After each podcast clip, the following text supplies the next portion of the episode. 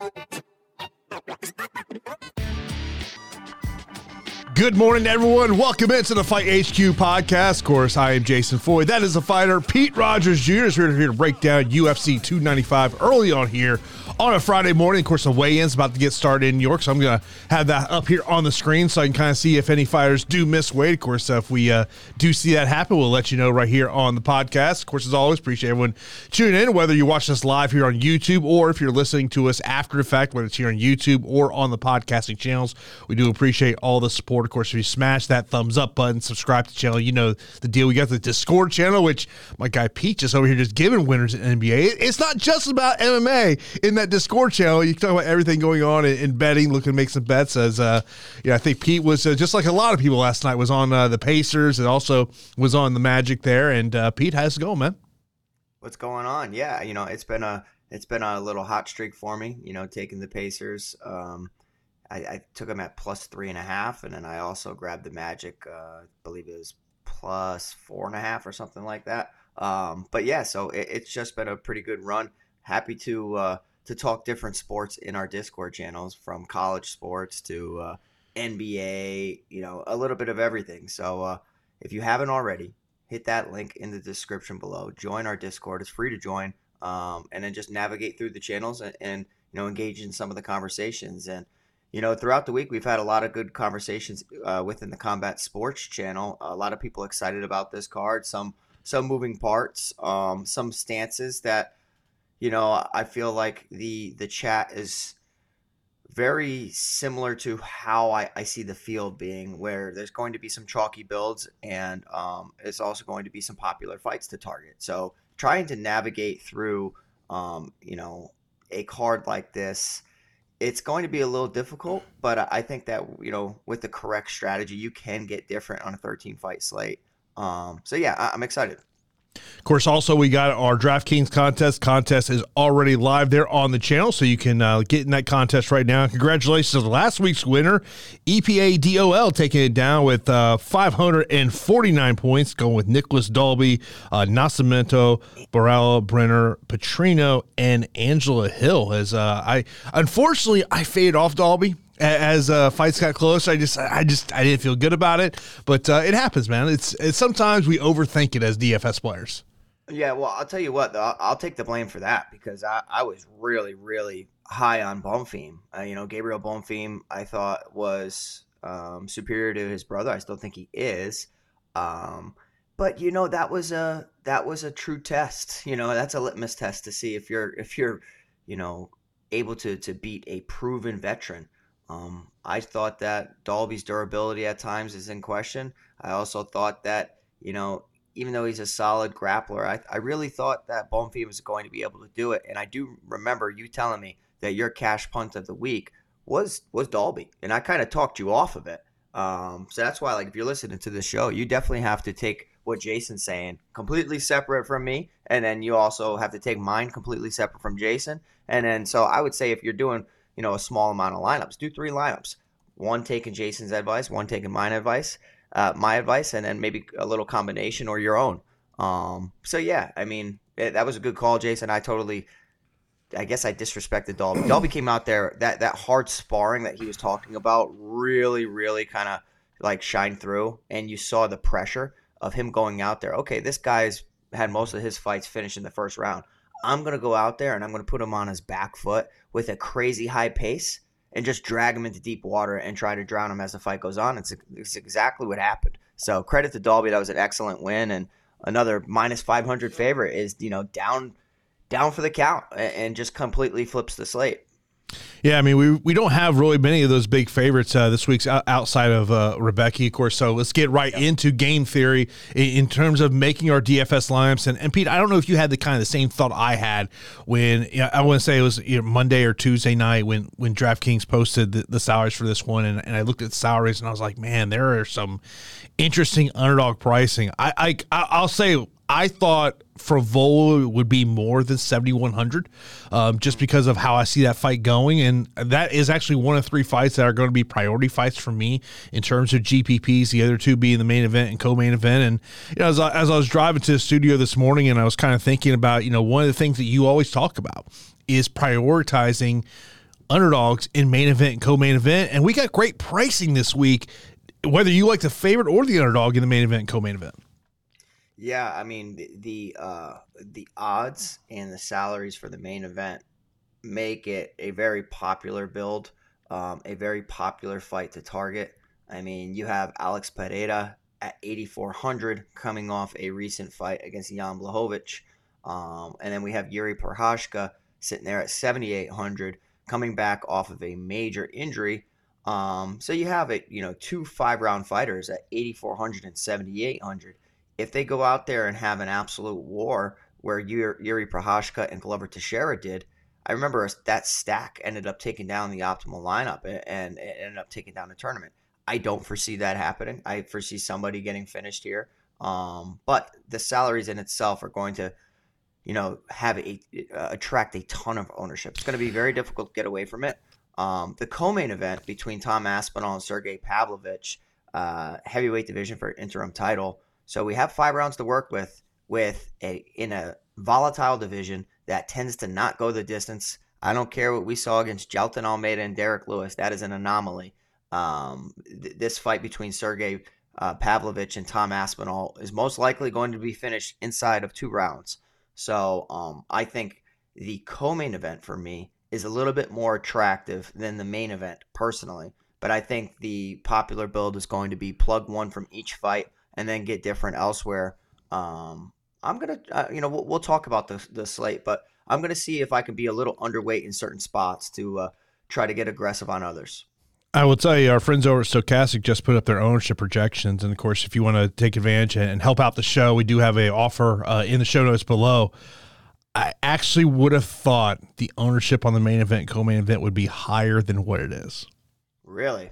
Yeah, I, I, as I just popped it up, I, I, just saw it. I was like, wow, I, I would have thought. I mean, and look, and, and, I think when you're talking about game theory and trying to get different for these big GPP tournaments, if you're trying to take down that big contest on, on DraftKings, which you know, two hundred thousand to first place is, if you want to get different, if you can find a way to get away from the main event and co-main event, I mean, you you are going to build a unique build. I mean, I, I just, man, it's just the ceiling. I, I think the ceiling on the co-main event is higher than the main event because I think the main event could go a little longer than potentially thought there, but that's something to take there. I will say though, over on the FanDuel side of the equation, the salaries on the main event kind of get me away from it. Where you're talking about the salary of the main event is 20 and 18, where in the co-main event it's 16 and 15. So to me, that, that co-main event is much more priority on FanDuel uh, as opposed to the main event. There, of course, if you do have any questions to break it down for us, all you gotta do is put it in the chat. Of course, if you're watching after the fact, you can leave a comment. You can hop into that Discord. Myself and Pete will get back to you in terms of that one. But Pizza, let's get right into these fights. Let's get right into the main event. It it is the light heavyweight title matchup. You got the former champion Jiri Prochazka coming back from that shoulder injury. Now he takes on Alex Pereira, who looks to become a two division champion in only 10 MMA fights, which is just a crazy stat here. Of course, uh, Alex is a minus 125 betting favorite, plus 105 for Jiri, 8,400 for Alex, 7,800 for Jiri. Jiri, $18 on FanDuel, $20 for Alex here. And, and, this is, and before the show, me and Pete were kind of talking about this one. And this is a fight that I think could go either way, Pete. I mean, like, I, I, I heard this great question on the Anik and Florian podcast this week. And, it's, and it was out of the four fighters in the title fights on Saturday night, who is your most confident pick? And I was like, damn, that's a great question. Because I was like, I got one. I'm guessing it's Tom Aspinall. Mm-hmm. Ray Longo picked Sergey Pavlovich, which I mean, it's we'll get into that one. A lot of questions kind of on both sides that way. But like when I look at Alex and Jiri, what scares me the most about Jiri is a coming back from a major surgery. I mean, let's talk about when he got this this injury. Dana White is talking about he might retire. Now he's back. How does he bounce back from that? But also, what concerns me about Jiri is kind of that that wild man mentality. Yeah, I mean, I, I agree. I, I think the um, the main event between Jiri Prochazka and Alex Pereira is going to be a striker's delight. Clearly, there's a lot on the line. Obviously, um, massive implications for both to win this fight. If Alex Pereira can pull it off, I mean, you're talking about one of the best combat sports athletes of all time. um, just because of his crossover from kickboxing to now MMA. He's so green when he came over, you know, like uh, debuting against Andreas Michailidis, getting taken down, and eh, you know what I mean, like, and then you know, throwing that flying knee to you know, then having an absolute stand up war with Bruno Silva, massive step up against Sean Strickland, and then quickly, UFC says, hey, guess what? We, we know that this guy has a flaw on the ground, so let, let's put him in there while he has some momentum against a uh, a common opponent in Israel Adesanya and see what can happen. Let's use that momentum and that uh, that hype and, and, see if we could turn into um, some like legacy fights between the two. And Israel Adesanya, he goes out there and he ends up finishing Israel Adesanya in the fifth round, and then Adesanya rebounds off of that um, and knocks him out in the second round. Then we just saw him decide to you know tra- you know transform from a middleweight to a light heavyweight. I truly believe he's always been a light heavyweight who was just killing himself to get down to middleweight. He's a massive human being. I think he fills out the weight class really well. Perhaps the uh, the lack of cutting weight um, will, will make him a little bit more durable than he has been in the past because when he gets hit with shots, he he does get rocked. It seems, and his legs go out from underneath him. Jiri Prochazka is a wild man on the feet, super unorthodox um, and, and, difficult to train for because he's doing things. He's not as sharp as Alex Pereira, who's so fundamentally sound. Jiri is tricky and weird, and his punches come from odd angles. And sometimes, when you're a high level kickboxer, you have a harder time with somebody who does who makes like you know crazy adjustments similar to Jiri Prochazka, where they don't do things as sharp, like on sharp lines, when they are just sitting there and they're throwing it from unorthodox angles, weird combinations, um, weird setups. I think the the movement of Jiri Prochazka is is good. He drops his hands way too much for my liking.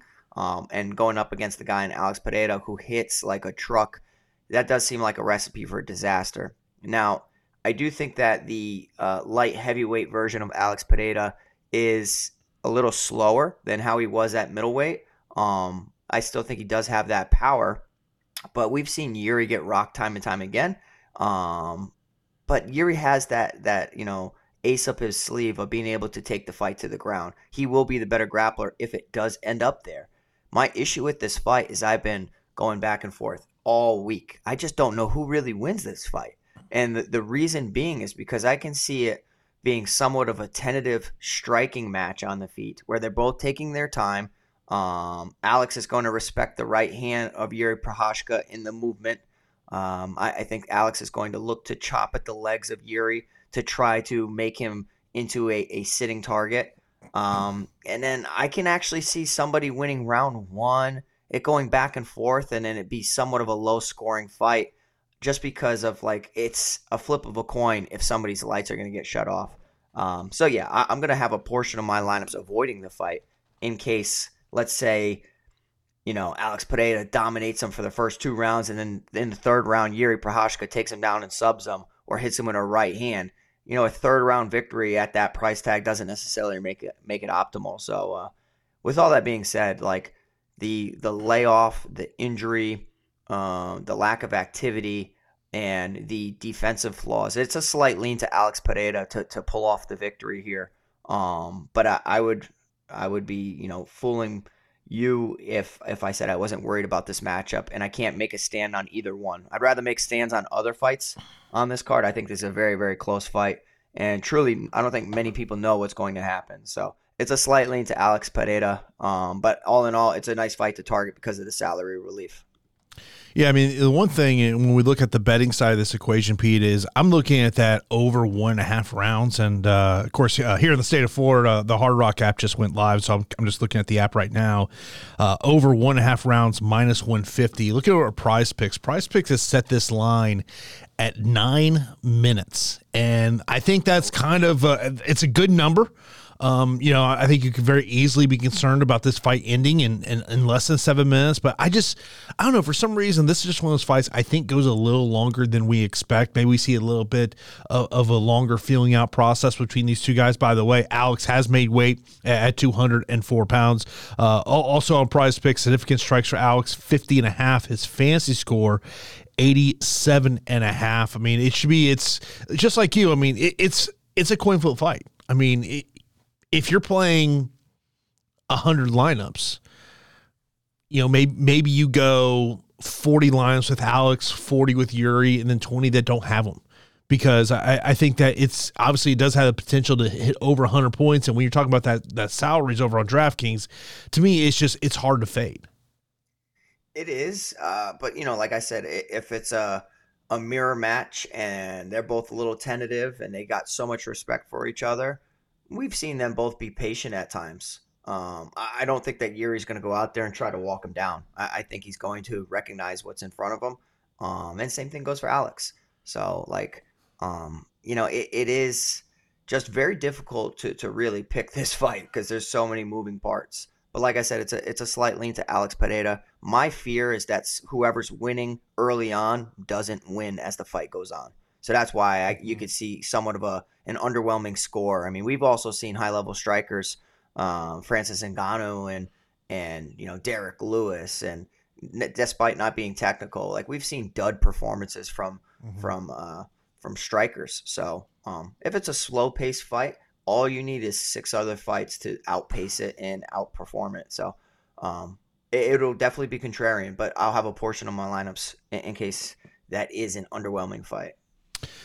Let's move over to the co-main event. We got the interim heavyweight title matchup as you got Sergey Pavlovich taking on Tom Aspinall. Tom Aspinall, a slight betting favorite in this one. He's minus 120 plus 100 for Sergey. Aspinall, 8200 on DK, $16 on FanDuel. And for Sergey, he's 8000 on DraftKings and $15 on FanDuel. Pricing on, on both slates. I mean, it's kind of hard to avoid this matchup. I mean, yeah. this matchup, uh, the one question I have is like, first off, so you've had Sergey, who has been preparing as a backup fighter for this card, just in case something did happen. Tom Aspinall, of course, gets this fight here on short notice, and, and he talked about yesterday. He said he's like, "Look, I you get these opportunities, you got to take advantage of them. You you can't just not take these fights." But w- this is my concern with Aspinall. It, it's just like, what if this hits round two? what does he look like? Like that to me, and, and how much do we maybe see him utilize a grappling base in this one, Pete? Oh, I'm not worried about what happens for Aspinall if it hits round two. I'm worried about what happens for Sergey Pavlovich. Um, I, I, truly have so much faith in Tom Aspinall. You guys know sometimes when I when I plant my flag on certain fighters, um, when I label a prospect with championship uh, potential, you know, it, it, takes a lot for me to do so, and I've been pretty accurate with that. And Tom Aspinall has been my guy. Uh, Hamzat Chimaev has been my guy. I think that Tom Aspinall has all the goods for the heavyweight division, and the reason is is because he's elusive. He's not a plodding heavyweight. His footwork is excellent. He moves. He he moves laterally, sideways. He feints. He fakes. He's so dangerous that um, it almost makes his opponents somewhat gun shy because they can't go out there and get too aggressive or they'll get taken down. We saw what happens when he can change levels. You know, against uh, Alexander Volkov, you saw a beautiful slip into a double leg takedown. I mean, we've seen him land two takedowns against Alexander Volkov, and you know his jujitsu is is I think up there as a part of the elite for the division, and it's because he's been doing it his entire life. Then you combine that with his boxing skill set, where he can get knockdowns. If I had to throw shade at Tom Aspinall, it's just the the chin up in the sky. I don't like how his chin's up in the sky, and it's it's so surprising to me when I see high level fighters with their chin up in the air. Um, you know, him going out there and bombing leg kicks and looking a little nervous against Curtis Blaydes, I didn't necessarily like that because it, it kind of looked like he was going to get countered. It was a freak injury. Um, but I, I, think that anytime you get close enough to Sergey Pavlovich, you're playing with fire there. It's pretty easy to, for me to see what you need to do against Sergey Pavlovich. All of his UFC fights have ended in the first round. You need to survive round one, take him into round two. I don't think he's the same guy at all. And if I'm Tom Aspinall, I'm dancing on the outside, pop shot and moving, moving, moving, just trying to frustrate and just extend the fight into round two. I really think it's going to take the win completely out of the sails of Sergey Pavlovich. He's totally capable of going out there and landing a beautiful combination. He throws uppercuts really well. He has a beautiful right hand as well. Um, him being a part of a strong camp will prepare him for a fight like this. But ultimately, when I'm looking at the skill set of all heavyweight fighters. I think that Tom Aspinall is is in a league of his own, if I'm being completely honest, because he's so well rounded. Outside of just getting hit with a big shot, I really don't see how he loses this fight. Um, so as as far as your lineups, definitely consider Sergey Pavlovich because of what he's been doing in the octagon, and he looks his hands are incredible.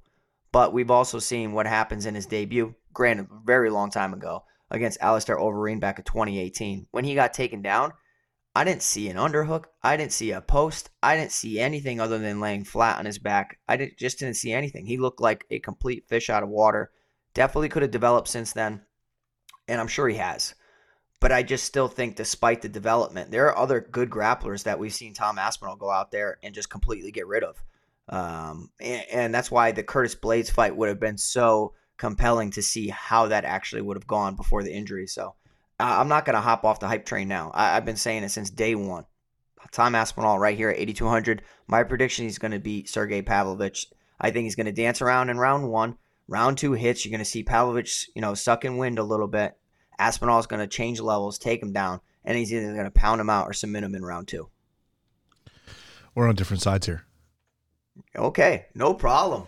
I, I, I just, it's to me, and look, I think there's cardio concerns on both sides. I, I, what what have you seen from Tom Aspinall makes you think he can go ten minutes? I I just I know he can. I know Pavlovich cannot, and and and I, that sounds crazy. It's it's just you can see the type of fighter that Pavlovich is. Pavlovich is a sprinter, whereas Aspinall is more finesse. And I don't think that I don't think that Pavlovich can sprint for two or three rounds. Whereas I think that in the makeup of Tom Aspinall's game, there is patience and there is strategy. I see a guy just slinging leather in, in Sergey Pavlovich. He's very good and very dangerous. I'm not underestimating him at all. Um, I, I, think that you have to lock in this fight. I, there's no mm-hmm. way you get away from it. But um, I, I think Tom Aspinall for me is the pick. Look, it, it's just we haven't seen Tom Aspinall prove that yet. It, like we talk about, there's there's unknowns in the fight game. Yeah. What does a minute 10 Tom Aspinall look like? We've seen Sergey go five rounds in his career. He has gone five rounds. So like that to me, it's it's it's an unknowns. I think you got oh, look. I think you got to get to both sides. But you tell me I got to pick one way or the other. I, I think Sergey, and, and I'll say this: you're going to call me crazy. He might be out of the four fighters in in the main event, co-main event, maybe my most confident play. Yeah. All right. I'm the I'm the opposite. I think that Tom Aspinall is my comp, my most confident play. I don't like the fact that Aspinall is taken out on short notice. So like or shorter notice than Pavlovich. Pavlovich has been ready and and preparing at, for you know as a backup. So I I don't like that for Aspinall. Um but I just think that he's just got more tools. And as long as he doesn't go out there and try to sprint with the sprinter, I think he'll be okay.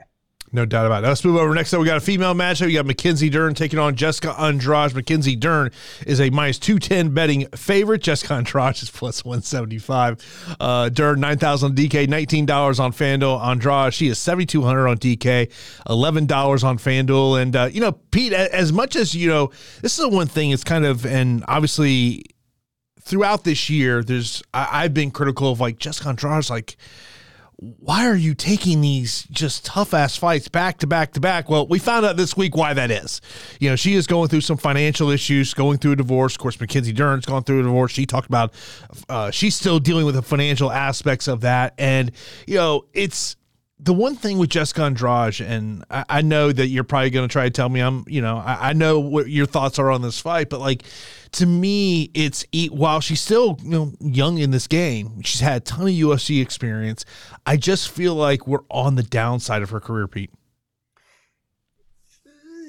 I mean, it sure seems that way. I mean, and now that you know the the X factors for her previous fights, it does kind of seem like the you know anytime, anywhere, any place attitude of Jessica Andrade was financially driven.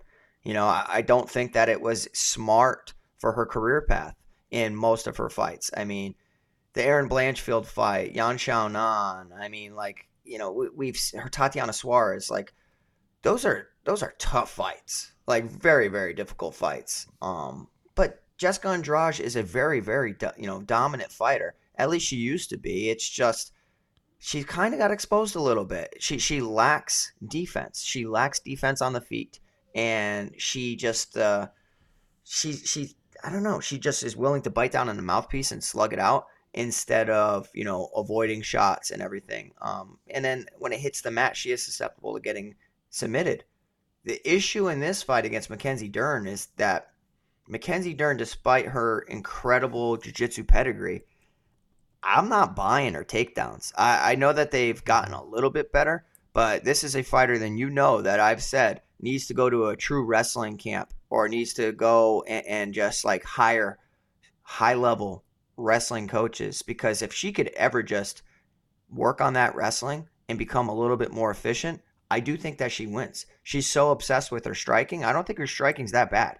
Uh, it, it, looked a lot better against Angela Hill. Uh, she threw 210 significant strikes, landed 126, picked up a knockdown. So she looked very powerful, and the versatility of her game makes makes her so dangerous. You don't know when she's ta- you know looking for a takedown. Don't know when she's bombing a big overhand over the top. I do think though that if she focused more on her wrestling, that she can win rounds a little bit better. I think in, in women's MMA, physicality is a big, big factor and one of the most deciding factors that we should take into consideration. Jessica Andrade is clearly the more physical fighter between Mackenzie Dern and Jessica Andrade. I understand that Jessica Andrade has fallen on hard times. Uh, she's walked her way into certain losses by making critical mistakes. She could go out there and get submitted relatively quickly against Mackenzie Dern. But like Jessica Andrade is a Brazilian Jiu Jitsu black belt, is more powerful on the feet, is the better wrestler, and I think that she can outmuscle her if it comes into a clinch. Mackenzie Dern's takedown attempts in her previous fights three of nine against Angela Hill, two of 11 against Yan Xiaonan, zero of five against Tecia Torres, one of eight against Marina Rodriguez. You know, I'm not a live and die by the stats type of guy, mm-hmm. But I'm picking Jessica Andrade to, to, to beat uh, Mackenzie Dern here. And it's because I just think she's going to be a little bit too physical for her. Um, she's uh, Jessica Andrade also talked about how throughout this camp she's sparred significantly with Tatiana Suarez, who clearly just went in there and got rid of Andrade relatively quick, uh, quickly.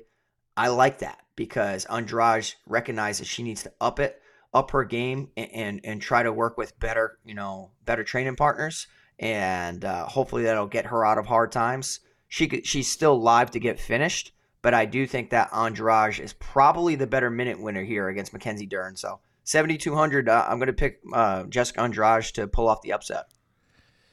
Yeah, I, I just I can't trust Jessica Andrade at this point in her career. I, I just I, I, think we're starting to see a downside. I mean, look, it's and I think you bring up some great points about Mackenzie Dern. I've never looked at her as a hey, she's going to grab a single leg and take you down. Now, if she does get Jessica Andrade to the ground, that does become interesting. And but uh, I, I, still like I think Mackenzie Dern is a play. Actually, I think the uh, more than ten fight time minutes on Prize Picks is does stick out to me in terms of this one.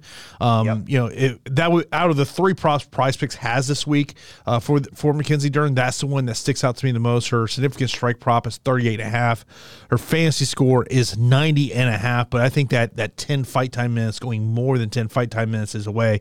I'd want to attack that over there. Next up, we got a matchup in the lightweight division. You got Benoit Saint Denis taking on Matt Frevola. Frevola is a plus 185 betting underdog, minus 225 for Saint Denis. Saint Denis 9100 DK, 21 on on FanDuel. Frevola is 7100 on DK and $10 on FanDuel. And uh, I was listening to Frevola's interview on the Anik and Florian podcast this week, and you know, and obviously he's kind of gotten a lot of kudos this week for taking this matchup. You know, you know, he, obviously he would prefer to get a ranked guy in this situation, but you know, he kind of, you know, he mentioned about it, he's like, look, he is, you know, Saint Denis is a wrestler. He, he wants he wants to grapple in, in, this one, but like when I saw the price tag, Peter, seventy one hundred Frevola, and I can't get Matt Frevola fights right.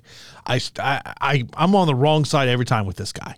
Yeah. But uh, that $7,100 price tag, as I look at that under 73, 73 below on DK, he's the guy that sticks out to me the most. I think he's going to be one of the most popular underdogs, and uh, I do think that DraftKings kind of mispriced him a little bit. This is a, a winnable matchup for him against Benoit Saint Denis, who sometimes defensively is just irresponsible. Um, Benoit Saint Denis wrestling, in my opinion, is what's going to make him so dominant in this division. Whenever he can get a hold of you, He can he outmuscles you, he outworks you. Great pressure, great control, good ground and pound, good submission skills. Um, I think that's clearly his bread and butter. On the feet, he throws a really hard left kick to the body, which is great. But as he's backing up his opponents to the cage, you notice that his hands drop and he engages into somewhat of a 50 50 slugfest. I don't like that when I see him going up against Matt Frevola. And the reason why he does that is he's either going to go, he's either going to throw hard enough to knock you out, or he's going to throw hard enough to make you want to, you know, try to counter him. And the second you go to counter him is when he changes levels. Matt Frevola's touched the chin of a lot of people that don't respect his power, and he's knocked them out. I mean, you know, when you're going in there, you know, flipping a coin like Drew Dober was, Ottman Azaitar, where you're just in a 50 50 hook exchange, you know, trading hooks. That's why, like, if you're in a pocket, just trading hooks. Whoever has the tighter hook and better defense typically wins those. So, um, you know, with all that being said, I think that Matt Frevola's wrestling offensively is good. Defensively, I think it's okay. I think he'll stuff some of Benoit Saint Denis' uh, takedown attempts, but I do think that Benoit Saint Denis is a big, big guy and really physical in this matchup. The power edge, like the one hitter quitter, will probably I'll probably throw that towards uh, Frevola, um, whereas Benoit Saint Denis is kind of like a an attrition fighter where over time he starts to break you down, and we've seen him get fighters out of there and break some of the top guys like Thiago Moises. He just went in there and just completely outclassed them. I'm still picking Benoit Saint Denis at 9,100, but I think a $2,000 salary gap between the two fighters is a mistake. I, I think like a 86 and 70, 75 mm-hmm. or 86 and 77 or something like that would have made a little bit more sense. Or, you know, but like 91 and 71, you know, there is value on, on Frevola. And as a punt, if he comes through, I, I think that the chalky builds are going to do great this weekend. Um, but as a chalky option, if he doesn't land that one shot, one kill type of shot, then we could be looking at one of the best punt busts of the slate. So I'm still picking Benoit Saint Denis. I think that he always has high upside, but Frevola actually being well rounded could limit some of the upside. Yeah, I just uh, I wanted to see what the the over one and a half rounds is. Uh, over one and a half is plus one ten, minus one thirty five, at least over at the Hard Rock app. Uh, I, I look, I think someone's getting finished in this matchup. Um, and that's why to me it's a priority fight. But like like you just said, I, I think the pricing wise, that there is value on Matt Frevola, but I think also you gotta.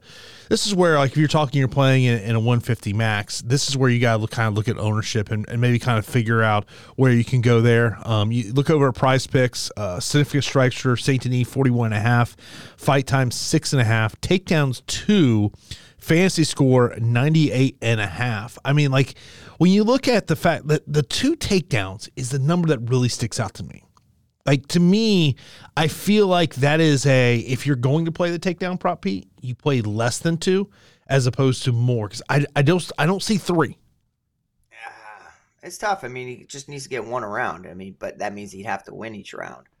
Not necessarily, but most likely. Um, it's a tricky fight, and, and you know I kind of view that this fight the same as as the main event where you can make an argument for either one. Mm-hmm. Um, like you know, despite the crazy gap, I think personally that Matt Frevola is going to, you know, get a little bit outworked and outmuscled in certain positions, but that doesn't mean that he can't defend. Um, it's just over time. I think that the bigger guy is going to uh, to win out. So I'm having a hard time. I, I'm expecting Frevola to have more ownership than what I'm seeing right now because if he's at that low ownership, I, I'll probably easily double that easily double that all day long. By the way, interesting graphic I see on the UFC weigh-in show. Daniel Cormier's top five scariest fighters in the UFC.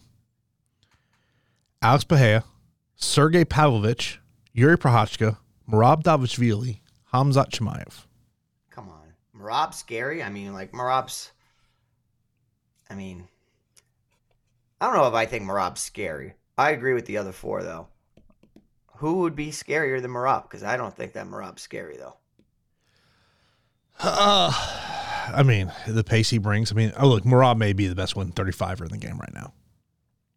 Yeah, but I don't think he's scary. Got to take you down. You, you know, you, you, I'll give you a surprise of who may be the best 135er in the world. Oh, Patchy Mix. yeah, yeah, yep. Just saying. escaped. Yeah, no, no, Yeah. he's disgusting. He's Yeah. so good. Yeah, him and Sergio fight next week. Yeah, I don't like that fight for Serge. and the reason I don't like it is just because of the physicality. Um, but in the past, we've seen Patchy Mix kind of gas out. It seems like he fi- he's fixed that, and since he's fixed that, uh, he's very very dangerous. As long as he stays good on the scale, he's too big for 135. It's crazy. Yeah, I, I saw. Um, I didn't read the article, but I saw the headline. Apparently, Rafael Stotts passed out um, when he was cut, wait for his last fight. That that by the way, uh, this is memo of the fighters. Don't say that stuff publicly. No, it's, it's I love the transparency. Unfortunately, a regulator is going to see that and go, "Hmm, yeah, it's bad. Don't bring that open a up. can of worms. Don't do that. don't do that. Not, not a smart move." Not Uh, around here. No, no, no, no, no, no, no, no, no, no. that regulator pays attention to headlines. I'm just, I'm saying fighters. Just saying. Hat tip to the fighters. There's some things you just don't say publicly. You can say that stuff privately, not publicly. Yeah, I, I've seen him yell at plenty of people who cut way too much weight. Um, but yeah, I mean, like, and it's all for good reasons too, because it's important to have regulators that care. Uh, I want regulators that Mhm. care Yeah. for the health and safety of fighters and also the longevity of the sport. I mean, all you need is people to start doing things the wrong way, and and who knows, maybe the sport could get changed. I mean, we are finally in the public eye within the past ten years and it's become the most popular sport in the world. Yeah, it's uh, Or, I mean, it's you know, I mean, y- fighting's fighting in every, you know, every walk of life is just, it's something that for whatever reason people are you know, are inclined to watch. look. I, I'll say this. This is my hat tip to the fight fan. If you want some good entertainment, if your girl's not into fighting, have her watch the fights with you. That commentary can be pretty funny. Yeah. Oh yeah. I think that they're very good. Bisping is one of my favorite commentators out there. I I love well, I love listening to. Oh, oh, it wins him and Cruz. Like, I mean, the jabs that go back and forth. I mean, I got to tell you, Jason. Admittedly, as a Dominick Cruz fight fan, Mhm. as intelligent as he is, I cannot stand him on, on the commentary. I'm not. Yeah, I'm not I a big can- fan of him. I cannot stand him. No matter what, he criticize eh, like he he's just like nobody on the panel can say anything slightly negative about a fighter without him blowing a gasket. And then like just I mean, I don't know. I I just can do without him. I'd much, you know, back in the day, I really loved listening to Frank Mir as a commentator. I thought that he was a phenomenal commentator that never really got the shine. Brian Stann was a phenomenal commentator. I think Paul Felder's a very good commentator. Um, so yeah, I mean, they, they got some of the best minds out there. Laura Sanko, uh, you know, Laura Sanko is very good as well. Uh, but Dominick Cruz, for whatever reason, kind of he pushes my buttons a little bit. Yeah, I'm not. I'm not a big one on him. Uh, so over to our next matchup, we got Pat Sabatini taking on Diego Lopes. Uh, this is minus 115 for Sabatini and minus 105 for Lopes. Sabatini 8,300 on DK, fifteen dollars on FanDuel. Lopes is also fifteen dollars on FanDuel. He's 79 over on DraftKings. This is one of those fights that I've been thinking about all week, Pete. And like, why do I just see like Pat Sabatini taking Diego Lopes down three times? Lopes never gets off his back. Lopes has some submission tips from his back, but we, we just kind of see a not much volume decision win by Pat Sabatini. Definitely possible, and that is a fear of mine. Um, I do resort on the eye test, and uh, I, I trust my reads. I, you know, when I see talent, I can see when it's mediocre talent, and I can also see when somebody's special. And that's when I saw Ta- Tom Aspinall and Hamzat Chimaev. I kind of have that same feeling about Diego Lopes because what he did to Mo- Movzar Evloev on short notice was spectacular. I, I understand that he was controlled for a long duration of that, but he he is constantly hunting for the finish. He will attempt guillotines, triangles, arm bars, heel hooks, anything off of his back. And then what he's starting to do now is he's starting to incorporate reversals because if he's just hunting submissions off of his back and he's ineffective, next thing you know, 15 minutes expires and and you just lost the decision to one of the best control oriented grapplers in Patrick Sabatini. Pat Sabatini is a very, very good grappler, as evidenced in his UFC career, but outside of that as well. Um, in his debut against Tristan Connelly, tough fighter, went one of five in the takedown department, but had 10 minutes of control time. Um, Tucker Lutz, five of 11, 10 minutes of control time. TJ Laramie, six of 10, seven and a half, so eight minutes of control time. So, like, there is a fear of mine that Diego Lopes gets taken down, plays jiu-jitsu off of his back in an MMA fight, possibly is ineffective with submissions and does get, you know, decisioned out of there. But when I play when I play MMA DFS, if I'm doing a, a short number of lineups, I'm playing for upside. And I do think that as far as underdogs on the slate, Diego Lopes has some of the best upside. Um, we saw what he did to Gavin Tucker out there and he, he basically threw himself into a flying triangle, which then resulted into a triangle armbar combination. Um, and it was really quick and very, very good. I've seen Pat Sabatini get caught in an armbar where his arm broke or dislocated on the regional scene in result of a loss. But I, I don't even know if it gets to that point, Jason. I, I think that, like, on the feet, I have a sneaky suspicion that Diego Lopes just knocks out Pat Sabatini, who does have a striking deficiency uh, especially defensively. Does seem like he gets hurt pretty easily. Um, he got front kick KO'd by Damon Jackson with follow up shots. Uh, we've seen him dropped against Jamall Emmers. Whenever he's fighting, I'm constantly worried about him getting hurt and finished. And I do think that the true, well rounded skill set of Diego Lopes has higher upside. So, um, Pat Sabatini, probably a contrarian decision win. If I bet him, it's going to be via decision. Um, but as far as like DFS lineups, get to both of them. But I think the high upside lies with Diego Lopes. I, I actually think that he knocks out Pat Sabatini here um, at 7,900, and I think he's you know he's going to be pivotal for the uh, for the optimal lineup this week. Yeah, I mean, as I was looking at Prize Picks, the, the one that stuck out to me was a fight time at 10 and a half, and, and just kind of having this thought process of, of Sabatini just utilizes grappling, and, and this fight plays out on the ground going more than 10 and a half. Uh, significant strikes 25 and a half, and fantasy score 71 and a half. If you like Pete there, just take the, the less than 71 and a half as, as pizza. And, and look, I, I don't, I don't, it's not a fight I necessarily, I don't want to get the past Sabatini just because I, I think the, there's not a great upside in, in, terms of you know trying to get 100 points here, but uh, we'll see what happens there. Next up, we got a flyweight matchup: Steve Erceg taking on Costa. Costa a plus 165, betting underdog minus 195 for Erceg. Erceg a 600 on DK, $17 on FanDuel. Costa is 7600 on DK and $12 on FanDuel. Pete. Yeah, so I mean, like, I, am interested in this fight. Uh, I actually think that the camp of Diego Lopes and Alessandro Costa is on the way up. Um, you have Diego Lopes as the jiu-jitsu coach for that gym. Alessandro Costa is a, a big guy for the flyweight division, um, muscle bound guy, very good power, um, very good jiu-jitsu as well. His durability, though, is somewhat in question. I know that he took the, the fight against Amir Albazi on short notice. Um, you know, but we did see him rebound against Jimmy Flick and, and get a nice finish there. But I, I don't really hold a lot of weight in that win. Steve Erceg's a guy from the regional scene into his UFC debut that completely surprised me. Not not surprised me. Surprised is a wrong word. Impressed me.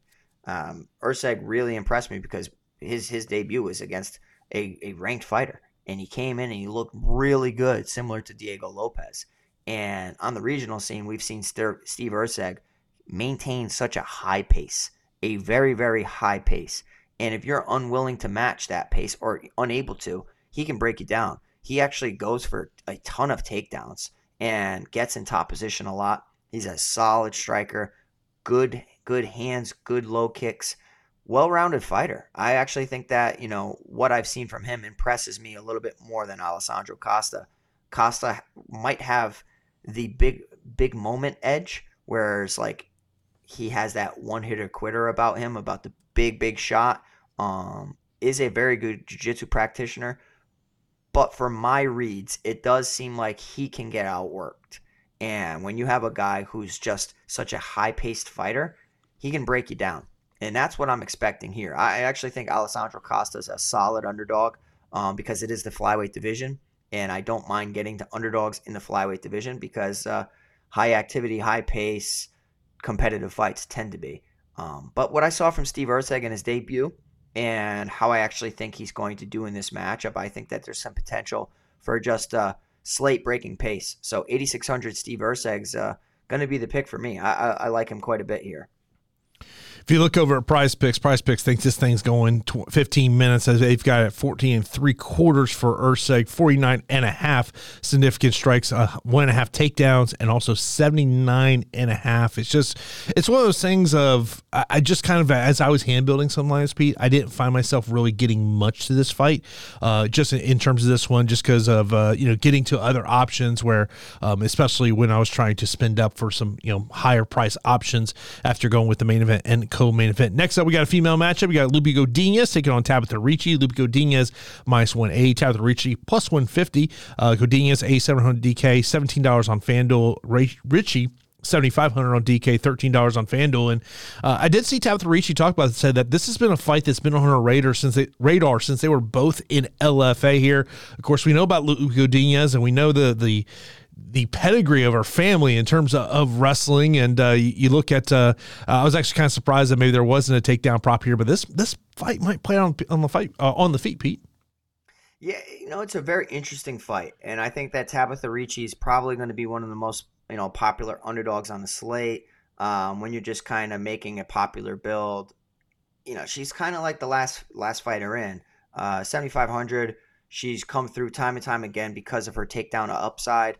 She's solid on the feet, nothing spectacular, but it's her high volume takedowns and solid control that wins her a lot of bouts. 5 of 11 in the takedown department against Maria Oliveira, 5 of 10 against Polyana Viana, 4 of 5 with Jessica Penne, 3 of 8 against Jillian Robertson. Now, of all those fighters in that conversation, I don't think that any of those have the wrestling credentials and the wrestling skills that uh, her opponent, um, Loopy Godinez, has.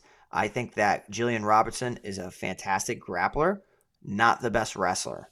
Um, whereas Loopy Godinez is much more wrestle first and then incorporate some grappling. So uh, I think that the jiu-jitsu edge is in Tabatha Ricci's favor, but I think the striking overall hands in wrestling lies with Loopy Godinez.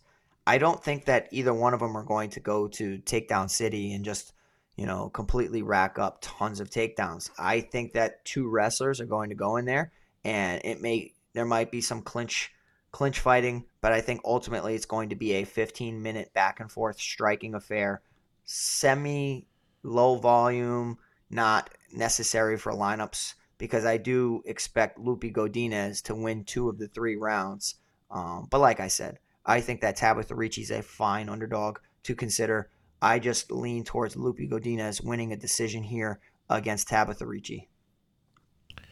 Yeah, I mean, I like Loopy Godinez in, in this one as well. You know, my only concern though is really that fancy score upside of, you know, when you're talking about, you know, especially in these bigger GPPs where you know yeah. I'm trying to get 600. You, you, know you need 650 points. You know you just know that's what you're going to need there. So I just don't know if it's one that I want to get to. Next up, we got uh, Rebecki taking on Roosevelt Roberts. Roberts step up here on short notice, returning to the UFC. By the way, Roosevelt Roberts is one of six fighters who has not weighed in yet. Uh, he's a plus 500 betting underdog. Rebecki is minus 800. Rebecki 9600 on DK, $23 on FanDuel, and for Roberts he's 6600 on DK, eight dollars on FanDuel, and you know, Pete, one of the things like Roosevelt Roberts, like, I, I don't know how you trust him. I, I, I think that's my biggest thing here. Yeah, I might have been too high on this guy because I remember saying that he was good. I remember saying that he was very good. Um, I completely underestimated his opponent Kevin Croom, who I still don't think is good. Uh, but the one thing that Croom does have is very good power and good, you know, front headlock submissions. So what happened is he hurt Roosevelt Roberts with an overhand, snatched up the neck, Next thing you know, Roberts lost as a huge favorite in that bout. Um, and then like we've seen just Roberts kind of lay an egg in multiple, multiple fights. Jim Miller, for whatever reason, um, got into a grappling situation with him and got a little too overzealous, a little too overconfident, looking to pound him out, left his arm extended, and ended up getting submitted. Um, you know, we see the Kevin Croom fight. It happened so quickly. He was basically a minus 400 favorite in that bout. Against Ignacio Bahamondes, he got outworked on the feet, attempted 12 takedowns, didn't land a single one, and then ended up getting highlight reel KO'd by a spinning hook kick, which was absolutely incredible from Ignacio Bahamondes. Um, you know, we've seen Roosevelt Roberts pick up a quick win on the Ultimate Fighter with good straight punches. I think that his his length and his straight punches can give most fighters problems. But outside of that, I don't trust his durability. I've seen him get hurt and rocked and knocked out multiple times.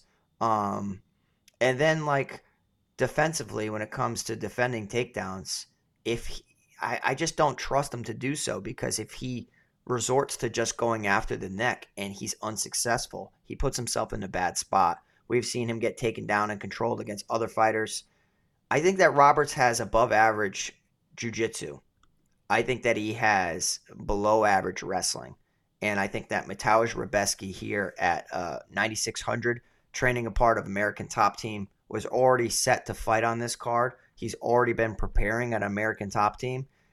I think that Rebecki's in a fantastic spot, and he's looked like an absolute animal in the UFC. Slightly disappointing performance against Nick Fiore. Um, landed three or four takedowns. Um, you know, had eight minutes of control time, still scored 104. But the the f- previous fight that he just had against Loik Radzhabov, uh, where he followed up the Nick Fiore performance, he went in there and you know got a second round TKO, scored 122, just absolutely burying leg kicks, had two knockdowns, a submission attempt. I think that Rebecki's pace is just too much to handle. You know, he throws a very good overhand left that I think can have a ton of success against a tall Roosevelt Roberts. Roberts stands way too tall for my liking. He's just he's very susceptible to shots over the top because he throws a lot of straight punches with solid pop behind him. But as a shorter fighter, Rebecki just needs to be timing something over the top. I think double leg takedowns are too explosive for Roberts. Mainly my only my only fear in this matchup, despite the crazy gap, despite Roberts taking it even on short notice, is the length in combination with the front choke series. I think as long as Rebecki keeps his head out of danger, I think that he wins this absolutely handily, and that is why he's priced at 9600 and basically ballooning to a minus 600 favorite. So I, I like Rebecki here a lot at 9600, and I I think that he has high high finishing upside. Even if he doesn't finish, you can see him go to the takedown well over and over. He's just really well rounded in a part of a good camp. Yeah, I mean, it, it, to me, it's it's not it's not an issue of getting to Rebecki because of the other lower eight thousand salaries you can get to. You look at main event, co-main event. You know, maybe if you want to, maybe if your pump play is Jessica Andrade or Matt Frevola, it's really easy to get to that path. So, um, but to me, I just don't do not trust Roosevelt Robertson in this situation. Stepping on short notice, we'll see if he makes weight. As I did mention, he is uh, one of six fighters who have yet to weigh in. Just uh, refresh the old Twitter Twitter uh, app here and see if anything has changed, but uh, nothing yet. By the way, Jiri uh, has made as well, so the main event is official. Next up, we got Sadykhov taking on Borshchev. Borshchev is a plus 110 betting underdog, minus 130 for Sadykhov. Sadykhov 8,500 on DK, $16 on, on FanDuel. Borshchev 7,700 on DK, $14 on FanDuel. And, uh, you know, when you talk about, when you listen to other you know, people I consider sharp minds in this uh, industry. It looks like a lot of people are looking at the Slava Claus in this one. I like Slava Claus as a fighter um, in a kickboxing fight, but I, I like him against one dimensional opponents. I don't necessarily know if I think that Nazim Sadykhov is a one dimensional opponent. I just don't. I've seen him training with Matt Frevola. He's taking Matt Frevola down, which I don't think is good for Frevola when he's going up against Benoit Saint Denis. But also, like Nazim Sadykhov. the fact that he has wrestling is so bad for uh, Slava Claus of Borshchev here. Borshchev, excellent power, very good hooks, digs to the body, just a phenomenal striker. Part of a good camp uh, in Team Alpha Male, and uh, it takes a while, man, to round out that part of your game. I do think that the, jiu- the jiu-jitsu is non-existent, whereas Nazim Sadykhov has a clear, massive advantage if it does hit the mat. You saw him trap the arm of Terrence McKinney en route to a rear naked choke. It looked fantastic. I know Terrence McKinney is a gasser, but McKinney's skill set on the ground completely outweighs what Borshchev has. I think Borshchev is a great striker. Um, that was, you know, evidence in his fight against Maheshate. I just don't know if this guy can defend takedowns. And I think it's going to be competitive on the feet. We've seen Nazim Sadykhov get hurt, but I do trust in Nazim Sadykhov to get the fight to the ground. I really do. He even took Evan Elder down. So I'm going to go with Nazim Sadykhov at 8,500. And my thinking is that he incorporates the takedowns. Slava Claus is going to force his hand because Slava's a very good grappler. I mean, very good striker. Um, but this is a sneaky fight, man. I think that this fight, if you target this fight one way or another, it allows you to get the proper construction. Slava Claus, high KO upside. Nazim Sadykhov, he has KO upside as well, but also tremendous grappling upside against a guy who was taken down 20 something times or something against Marc Diakiese. Um, so, yeah, I, am going to go with Nazim Sadykhov here at 8,500. Yeah, that, that's the one thing you, you, talk about a Team Alpha fighter, male fighter getting taken down that much, but you know he he's the striking coach at Team Alpha Male. Throw him out. I'm surprised. Team, I'm surprised they, they, oh, didn't throw him out upon that. You just I forget, the name. They they have a drill there at Team Alpha Male. Ah, God, yeah. Andre Fili told me about it. And it, it's basically like it's it's a wrestling tournament essentially every day. And, I, and, and in my head, I'm like, there's no way Slav is ever getting past the first round. Yeah, I was gonna say, does he show up for that day? Because is he the official? yeah, right. I mean, right? I mean, is he just watching? Um, you know, and I actually that's something. Whereas high level fighters, I've trained with a lot of them. Yeah, they don't some some of them don't like working on their weaknesses, even though it seems as obvious obvious as as you know can be. They just mm-hmm. don't because they're they have an ego, but also they have a fear of looking Ooh. bad in against amateurs and looking bad against guys that aren't on their level. So despite putting the pride to the side, they just for whatever I mean, like that's why I think Uriah Faber just forces his hand I just think that he's a kickboxer learning the sport of MMA, and I can relate mm-hmm. to that. It takes a while. Oh yeah, no, no, no, no doubt about it. Uh, next up, we got Jared Gordon taking on Mark O. Madsen. O. Madsen is a plus one eighty five betting underdog, minus two twenty five for Gordon. Gordon eighty nine hundred on DK, nineteen dollars on Fanduel. Madsen seventy three hundred on DK, twelve dollars on Fanduel. Of course, we all know about Marco Madsen and his wrestling pedigree here, and this is another one that when I'm talking about these punt plays, uh, it, yeah. it's it's one there, but also what concerns me about Madsen is it could be one one heading to the third, and uh, that gas tank is right on empty. Yeah, I, don't I don't trust Marco Madsen here at all. Um, Josh, you know Josh, Jared Gordon, um, a friend of mine, and my roommate when I was out in New Mexico at the uh, BMF Ranch. I think Gordon's good. I really do. I, I think that he throws at a pretty high volume, uh, pretty high clip. So, despite not necessarily having the best efficiency with his striking numbers, he just out volumes his opponents. And um, if they can't keep up the pace, they get broken time and time again. And he also has very good takedowns. Like he def- takedowns and takedown defense. He defended 10 takedowns against Grant Dawson despite getting submitted in the third round. I don't necessarily think that Jared's Gordon, uh, I can't even talk. Jared Gordon's jiu-jitsu is like spectacular by any means. I think it's very good. Um, but there's no there's no submission threat against Marco Madsen here. Whereas against Grant Dawson, there is a tremendous jiu-jitsu advantage for Grant Dawson. Um, Jared Gordon, just a very good fighter. Uh, we saw what he did to Paddy Pimblett. Should have won that fight. Got you know headbutted against Bobby Green despite having some success early on. Uh, I think that we're going to see Jared Gordon just completely go out there if he gets taken down, he's going to work back to his feet. Um, but I, I largely expect him to win two rounds en route to a pretty dominant decision. Mark Madsen tires really easily, despite supposedly having excellent numbers at the PI.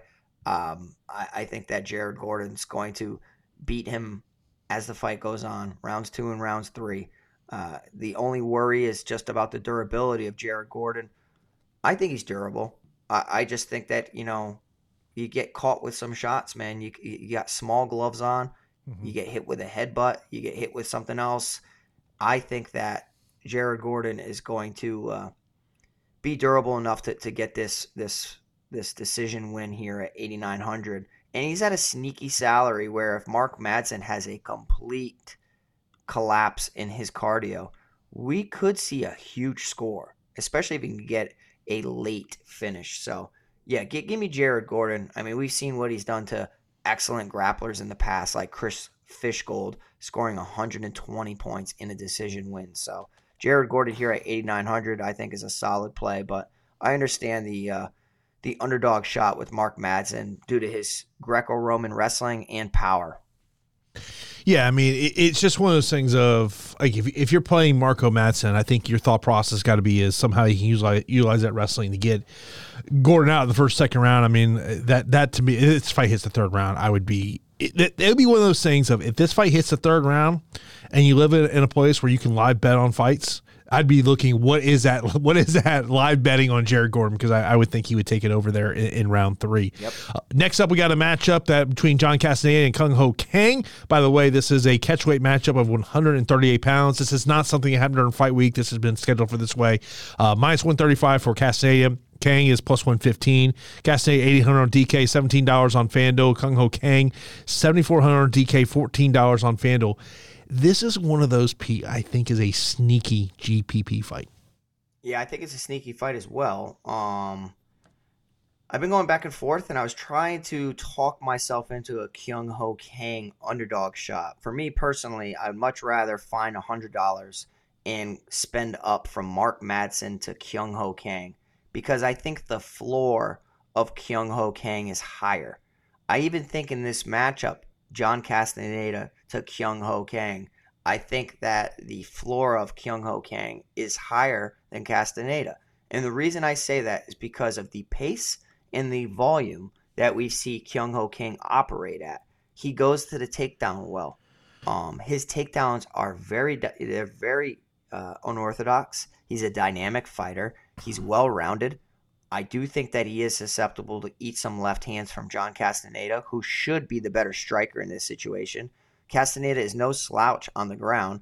Um, he's a Brazilian Jiu Jitsu brown belt or black belt, gets takedowns in his own right, can defend when people are going uh, are trying to take him to the mat. What I'm seeing is Kyung Ho Kang having some success.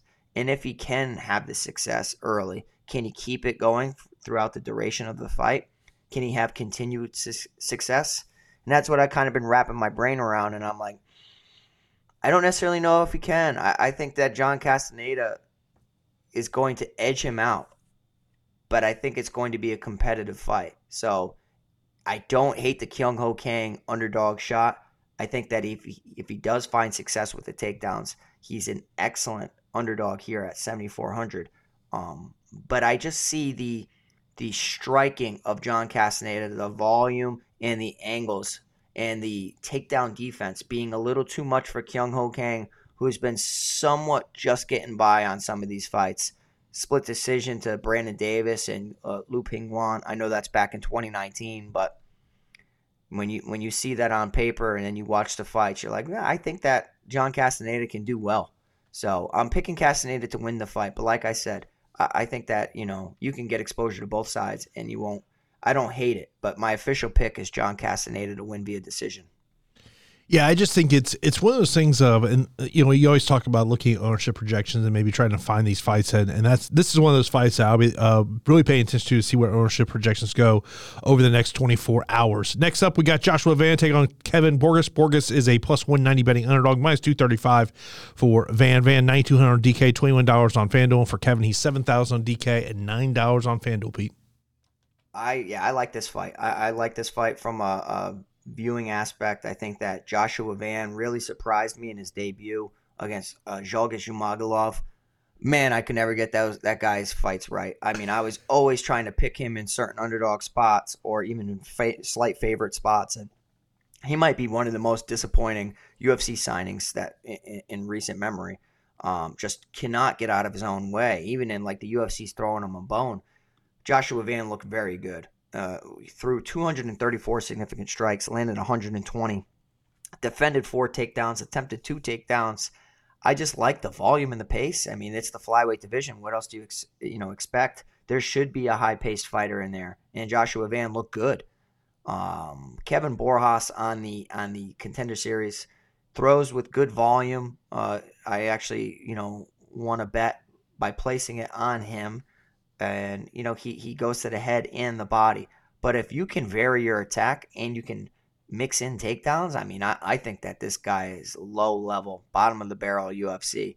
Uh, I think that Joshua Van, from everything I've seen from regional career to debuting in the UFC, I think it's going to be competitive on the feet.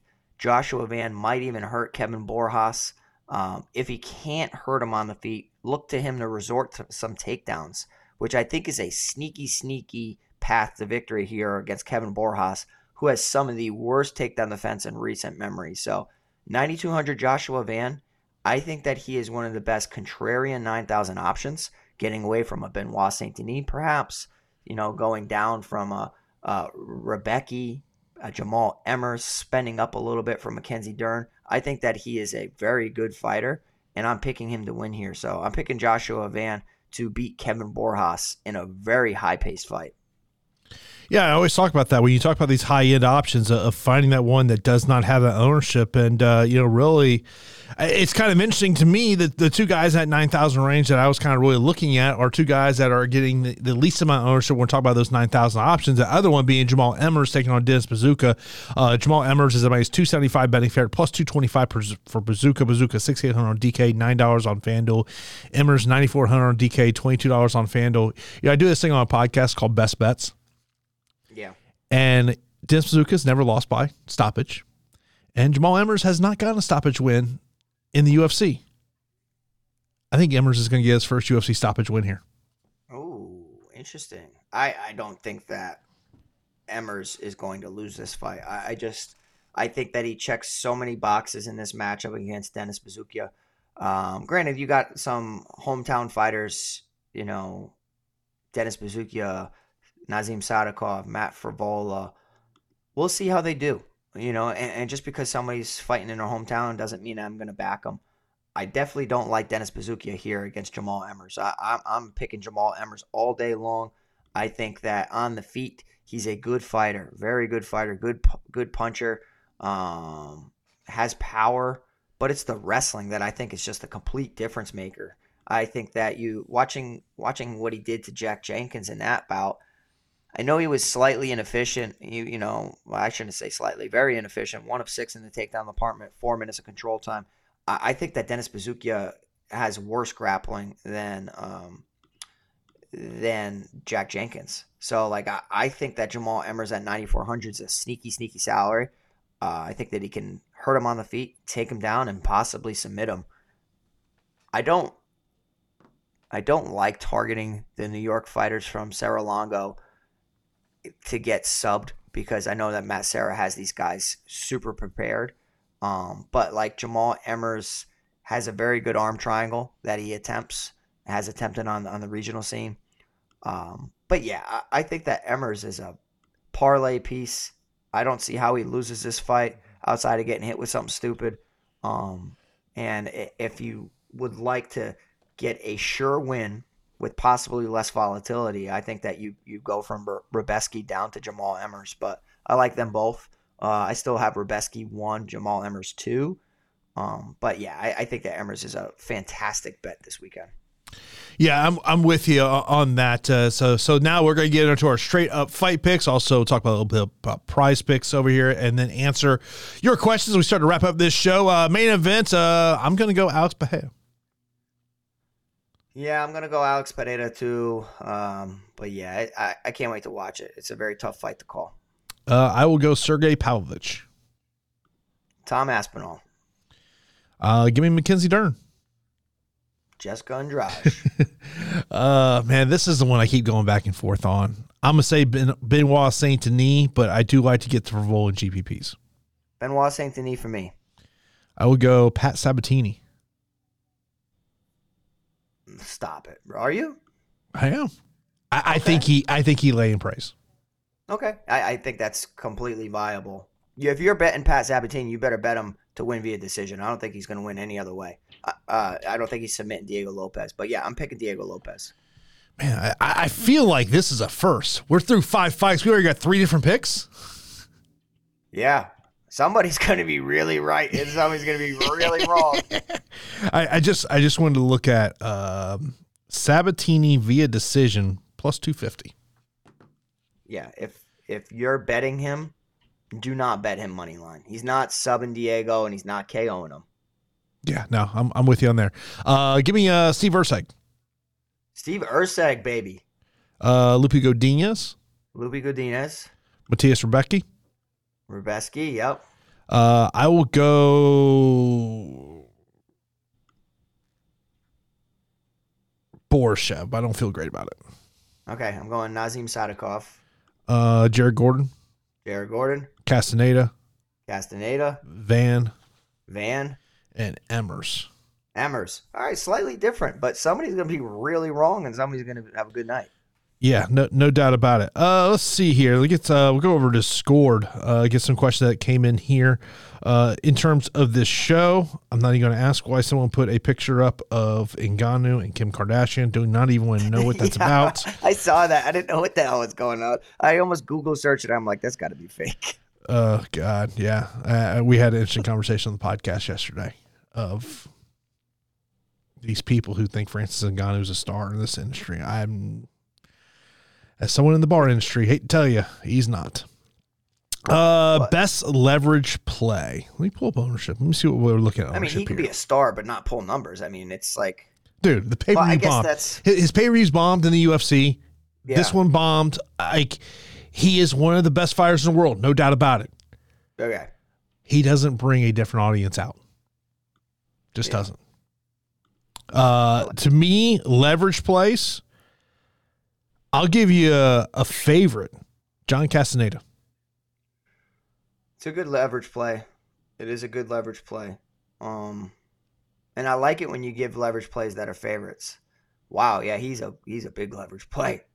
Yeah, no, exactly. I, I, I think look, I think it's Castaneda and Emmers. When you're talking about favorites, those are your your leverage plays of the week. As we sit here on a Friday morning. I love it. Yeah, you're right obviously that could very much change. Uh, best takedown upside. Uh, let's see here. Um, I, I think you look at Saint Denis, um, Aspinall. Yep.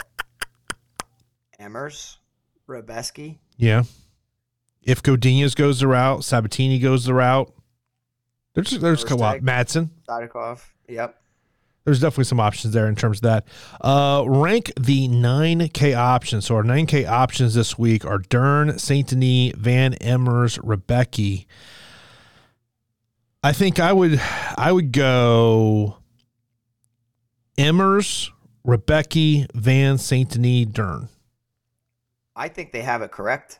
Rebecki, Emmers, Van, Saint Denis, Dern. And the yeah. only reason Benoit Saint Denis is lower is just because it's a competitive fight, mm-hmm. and I, I put confidence attached to my rankings too. Like, how confident am I? I can actually see like Matt Frevola pulling it off too, so that's why he's kind of down on my bottom end. Uh, next up says uh, this week has very fair pricing, which means we can basically do whatever we want with our lineups.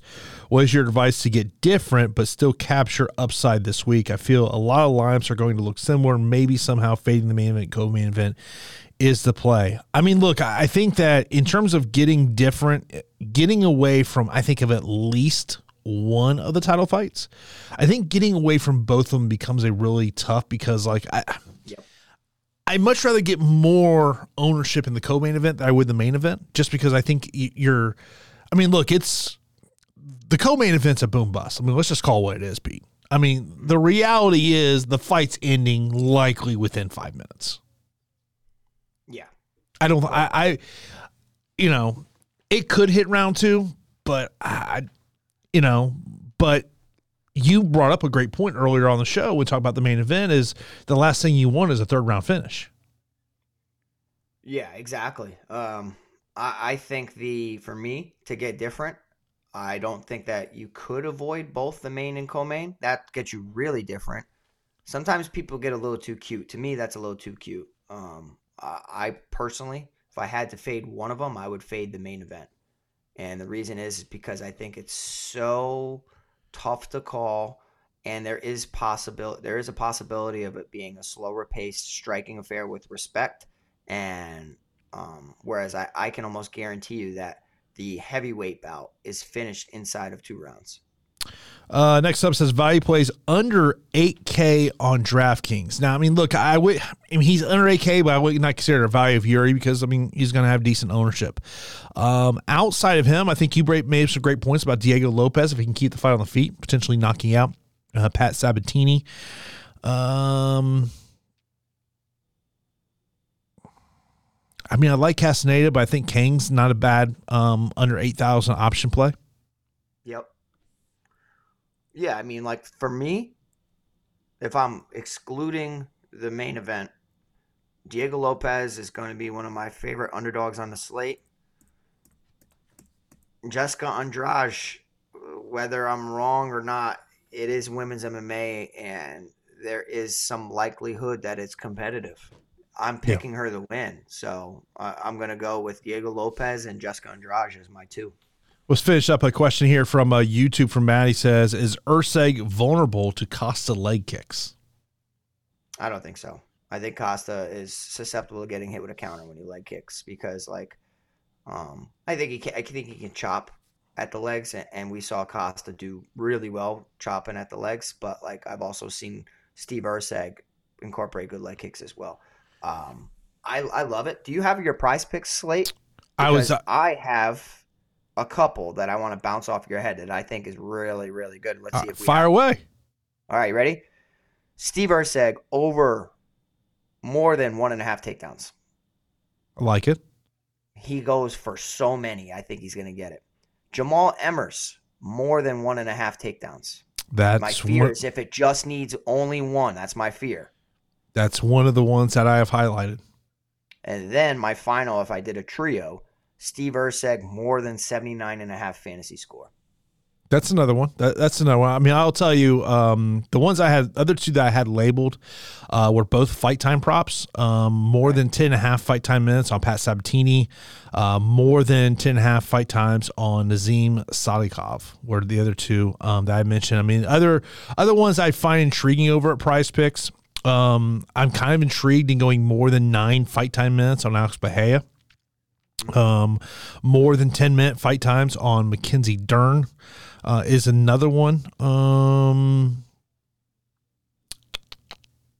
not really anything else more on prize picks that that that sticks out to me over there. But those those are some of the ones that stick out to me. And and look, I, always say this. I think when you're playing prize picks, a, a great strategy is to do two and three leg, uh, you know, player props. Or if you want to get to those four, five, and six, you know, look at look at college football, look at NBA, look at NFL, and, and putting those ones together. Maybe you like two props from the UFC, two from college football and you know two from NBA. Now you've got your six player car where you can get that twenty five to one.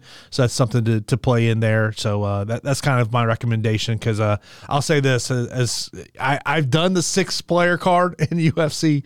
It's it's very tough to hit. I mean it's very tough to hit.